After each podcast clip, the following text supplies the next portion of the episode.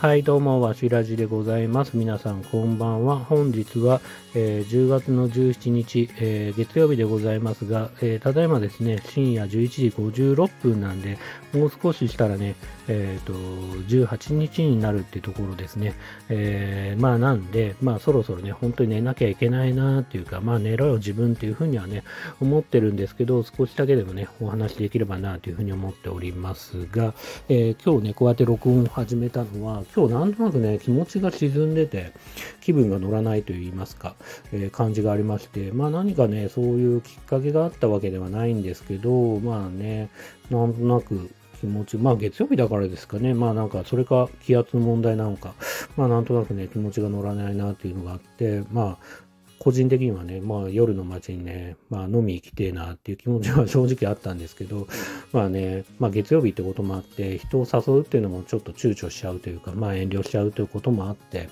まあね、こう、どうしようかなと思って、まあ会社帰りにね、えー、ドトール寄って、まあ勉強して、まあ勉強することでね、なんか自分に対してこう、達成感というか、まあね、満足感みたいなのがあったりするんで、まあ勉強して。で、今日ね、えー、じゃあね、寝る前にね、この録音をしたらちょっとスッキリするんじゃないかなと思ってね、この録音を始めてみました。えー、とは言いつつね、まあ始めてみたものは、まあ始めてみたものはいいものの、合ってる？日本語。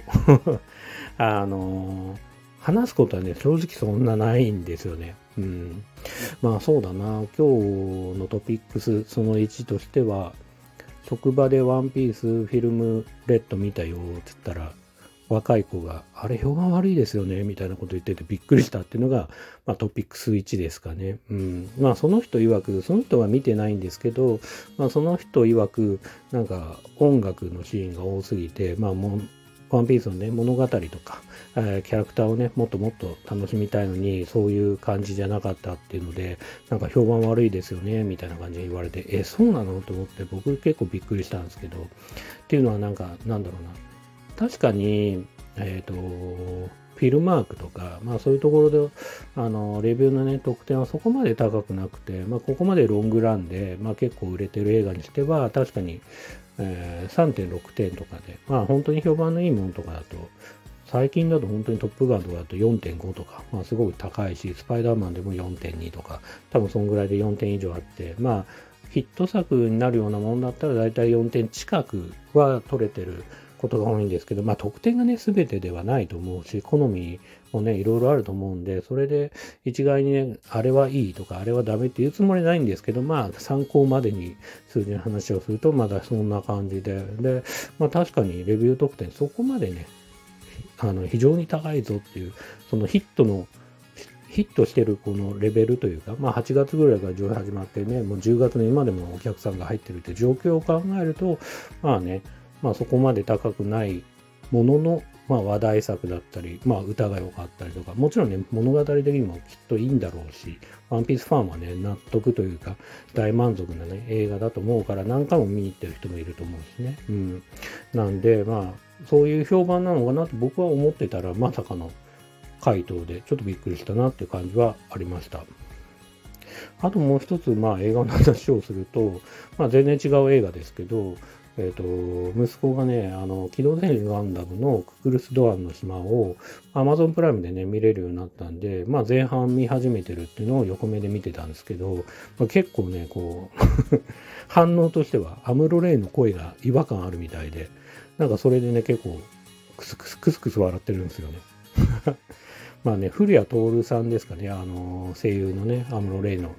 声優さんが。まあね、レジェンドで、まあベテランで、まあ本当にね、すごい素晴らしい人だと思うんですよ。僕の世代だとね、セイントセアとかいろいろね、声もやってて、まあね、どれもかっこいいんですけど、まあさすがにね、こうベテランになってきて、おじさん、60過ぎのおじさんになってきてね、16歳かなんかのね、こうアムロレイのね、声を出すっていうのは結構ね、しんどいことなのかなっていうふうにもね、思いましたね、改めてね。確かに僕も映画館で見たとき、ちょっと、うーん、違和感確かにあるなっていう気持ちはあったのは事実ですね。こう、声優好きの人にはね、大変申し訳ないんですけど、まあ、あったのは事実で。で、特に息子は、まあ、なんだろう、えっ、ー、と、アムロのね、回想シーンで、えっ、ー、と、ぶったね、親父にもぶたれたことないのにみたいなシーンがあって、まあそのシーンのことをね、息子は多分知ってて、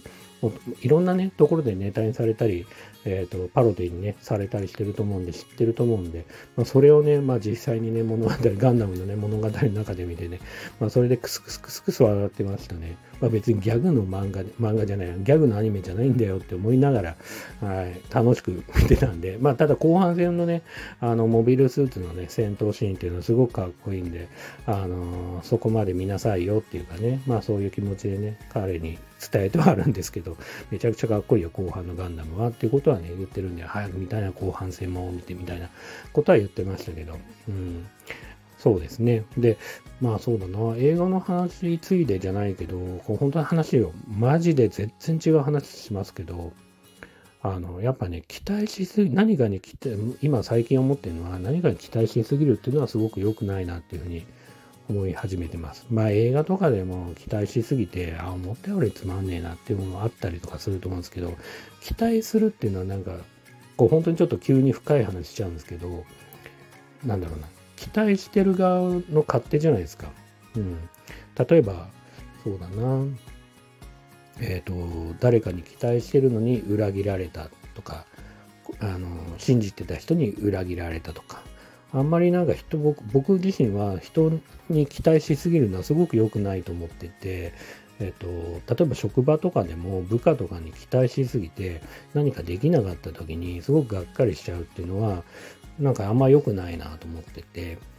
あの基本的にはできないであろうって考えてた方がまあなんだろうこっちも気が楽だしでまあ教えてできてとかでなんかよくね、上司の文句を言ってる方もいっぱいいますし、もちろん僕もね、上司の文句は言ったりはするんですけど、まあなんか期待しすぎちゃうからこそ、こうあってほしいとか、ああであってほしいっていう気持ちとかね、持つことはすごく面倒くさいなっていう気持ちとか、あとは、そうだな、例えばこんなに働いてるのになんで自分は評価されないんだろうっていうのも一つの期待だと思ってて、うんとか、まあこんなに尽くしてるのになんでこの人は返してくんないんだろうと思う期待と裏切りというか、まあそういうものもね、すごく感情としてすごいもったいないなって気持ちがあるから、僕は基本的には、なんだろうな、何か自分が何か誰かに何かをした時に、見返り的なものは期待しないようにしてるんですね。まあ例えば職場とかにも、あの、僕の会社は高島屋に近いんで、高島屋の地下でお菓子買って、え、ー、と、差し入れとかね、したりもするんですけど、まあそういう時に誰かに対して、まあ見返りを求めるようなことはないし、まあ後輩におごったとしても、おごったから返してくれや、何かで、ね、返してくれや、みたいな気持ちもないし、仕事で助けてくれ、みたいな気持ちもないし、基本的にはその、むしろ、あの、何か帰ってきたら超ラッキーぐらいの気持ちでいるんで、基本的には帰ってこない。その何かを自分がやったことに対して返ってこないものだと思ってるし、もうなんだろう、自分が何かをしたときは、例えば日頃の感謝を込めて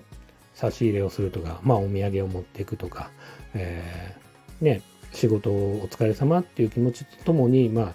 あ、あの夕飯をおごるとか、えー、日頃のね、感謝の気持ちを込めてやってるから、それに対してまた返されるっていう気持ちは僕は基本的にないんですね。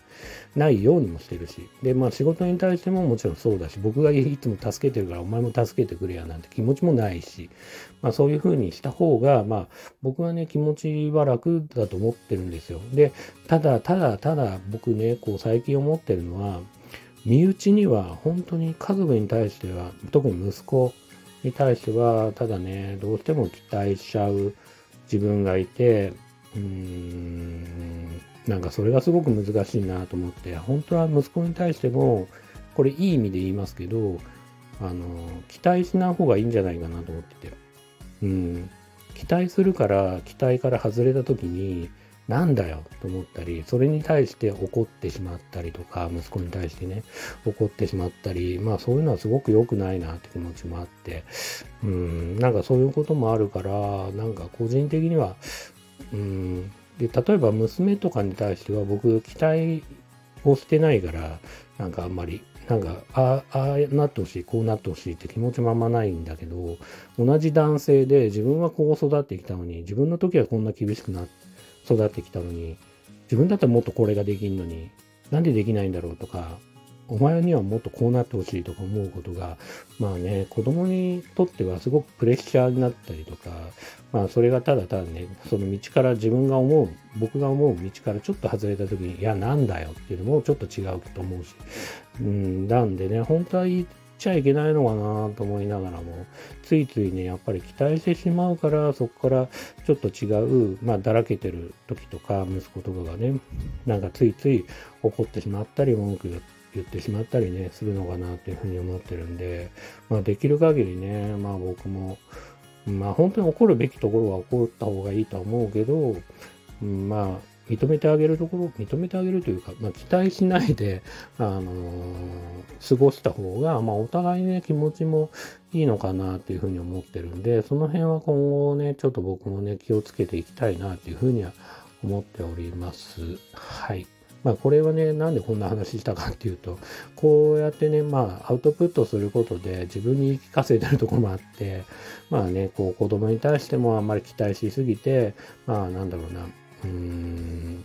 じゃない行動をした時に、まあ文句を言ったり怒ったりってことをしたくないなっていう気持ちがあったのと、まあね、ある程度、こう、伸び伸びとね、成長してほしい部分っていうのもあるし、うん、まあそういうふうに考えるとね、あんまり良くないのかなっていうふうに思いました。なんであんまね、人に期待しすぎたり、なんか見返りを求めたり、僕、例